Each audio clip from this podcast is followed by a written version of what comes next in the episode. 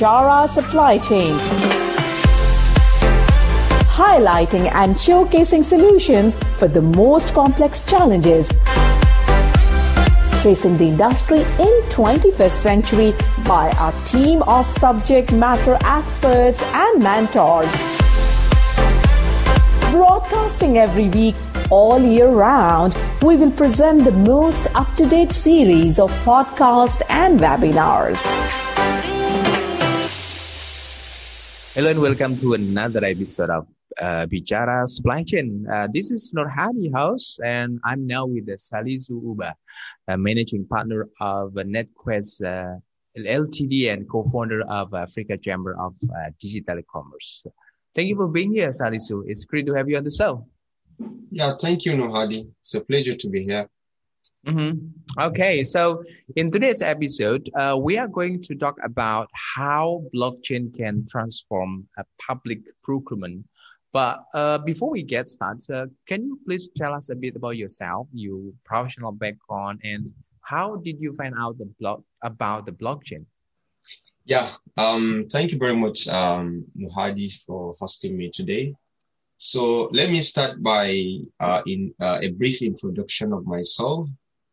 Uh, my name is Salisu Uba, um, originally from Nigeria and currently based in uh, Glasgow, United Kingdom. Yeah. Um, I have worked in public sector uh, space, specifically in defense, uh, treasury, and finance uh, before shifting a career to uh, private sector. Um, my area of expertise is in strategic procurement, digital transformation, public financial management, and business process engineering. Um, and I have um, a BSc degree in accounting, MSc Supply Chain from Aberdeen Business School. And I'm almost done with a PhD in blockchain and supply chain at the University of Strathclyde in Glasgow. Um, I'm also an active member uh, of um, some few professional bodies. Um, I'm a fellow of CIPS, a fellow of the Chartered Institute of um, Risk Management, and member of CMI and CSMP. And currently, I'm the managing partner of NetQuest. And NetQuest is a, um, a technology transformation um, organization. Um, the company focuses on digital transformation and help uh, businesses in public and private sector to transform their supply chains. So, um, in terms of um, um, uh, how I was able to relate or find about blockchain or have interest or develop interest in blockchain technology. Um, uh, looking at um, uh, the emerging space, the shift in industry 4.0, um, there is a lot of uh, discussions around digital transformations and all of that. And, and I, as an active professional uh, of there's a lot of discussions around uh, blockchain technology adoption and all of that. This actually caps, captures my interest uh, to explore and understand what this technology is all about. And since then, today I'm talking to you that uh, I'm almost done with a PhD program uh, in blockchain technology application in, in supply chain. Thank you. Mm-hmm. Awesome. Okay, let's uh, start from a very basic question, Salisu. What blockchain is, uh, and can you please provide a few example how it works in a public procurement? Yeah, that's quite an interesting um, uh, question. So um, I know there is um, a lot of um, hype in blockchain technology, and there is a lot of um, misunderstanding of uh, what blockchain is and uh, what does it mean for businesses and areas of application. So, um, in a very simpler way, um, I think uh, uh for a blockchain to, to, for someone to understand blockchain, um, you have to look at it from the perspective of um, it's a chain of activities or um, is a process whereby uh, uh, an information is being transformed digitally and put into a chain of um, transactions. So this is really important because understanding the logic behind the technology is really important because that's what is going to give you uh, the clear understanding about the technology itself. So uh, blockchain technology is a decentralized distributed ledger technology that has high level of um, um, uh, encryption, and that's why it gets the name in terms of uh, the financial application, the cryptocurrency, and all of that. So uh, this is a technology that is uh, decentralized, distributed, and provides um, a, a, kind of consensus relationship where you have diverse players and uh, no central authority um, having uh, control over the system. So in terms of application to the public procurement, um, uh, we have to really understand what public procurement is. So uh, in a simple form, uh, public procurement refers to uh, the purchases or uh, the process in which governments and states, you know, purchase or, or acquire certain goods, services, or, or works. Uh, it involves a lot of processes ranging from activities, finances, and, and a lot of uh, stakeholders involved.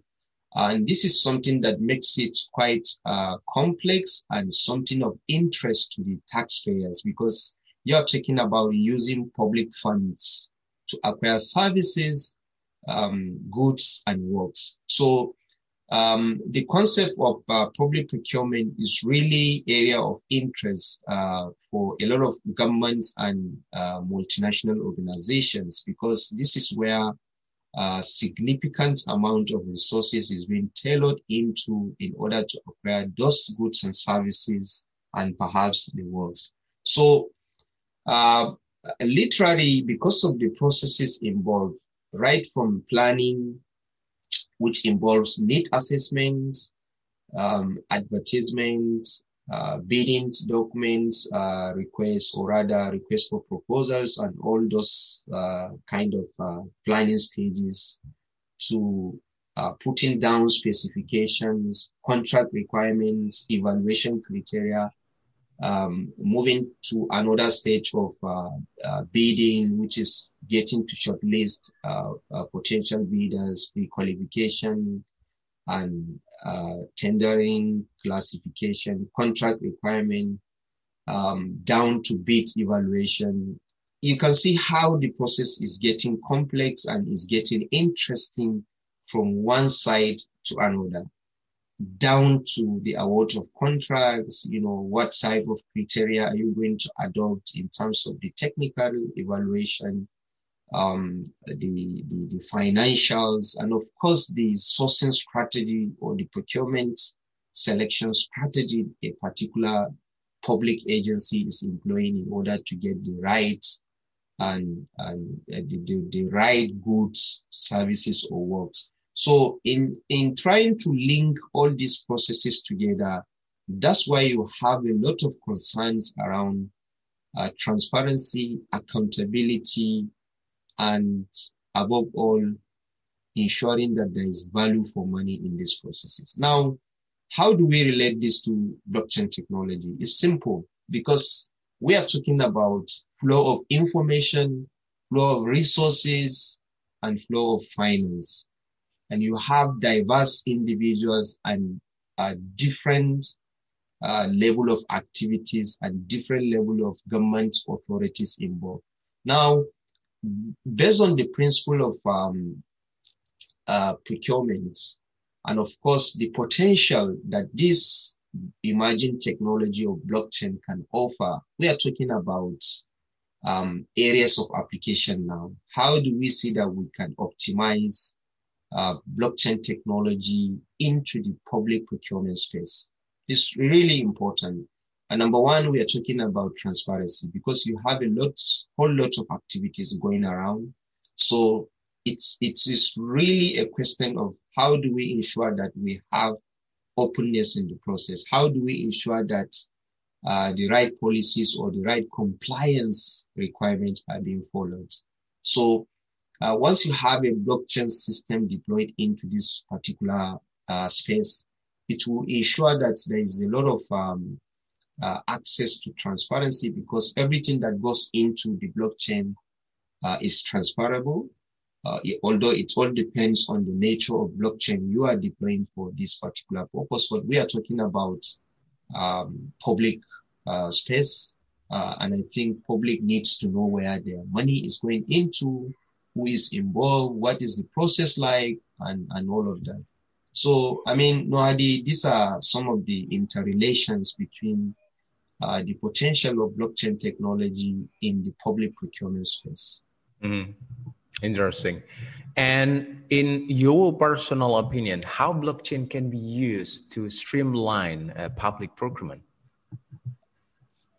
Yeah, I think my earlier discussion has really um, captures most of these um, areas of streamlining public procurement. Now, uh, the fundamental um, requirements in public procurement is to ensure that there is an increase in transparency and accountability within the system. Mm-hmm. And of course, it is important in public procurement to ensure that there is reduction in risk and potentially a corruption or unethical practices. And this is something that in most uh, developing countries is really a wound in the system because there is a lot of concern about, you know, cutting corners, you know, ensuring that um, um, uh, we have the laws in all this part of the world, but ensuring that there is certain compliance to some extent is not really um, obtainable in most of these public procurement processes. Now, uh, in ensuring that the public procurement is streamlined using blockchain technology is simple. I mean, the adoption should really be end to end. Yeah. Number one. Number two, there should be a lot of engagement and engagement in terms of how do we ensure that we get the best technology because um, having the technology itself is another thing, but using the technology is even more complex than we can even think. So in terms of how we streamline public procurement or how blockchain can streamline public procurement, number one is access to information. Number two, reliability, ensuring that uh, trust, the public can trust the system. And of course, people will, be able to have uh, visibility around government spendings and, and the, the key decisions and who gets what uh, in terms of contracts and how do they implement the contract. And I think these are some of the areas that um, uh, potentially blockchain technology can streamline public procurement. Mm-hmm. Interesting. awesome.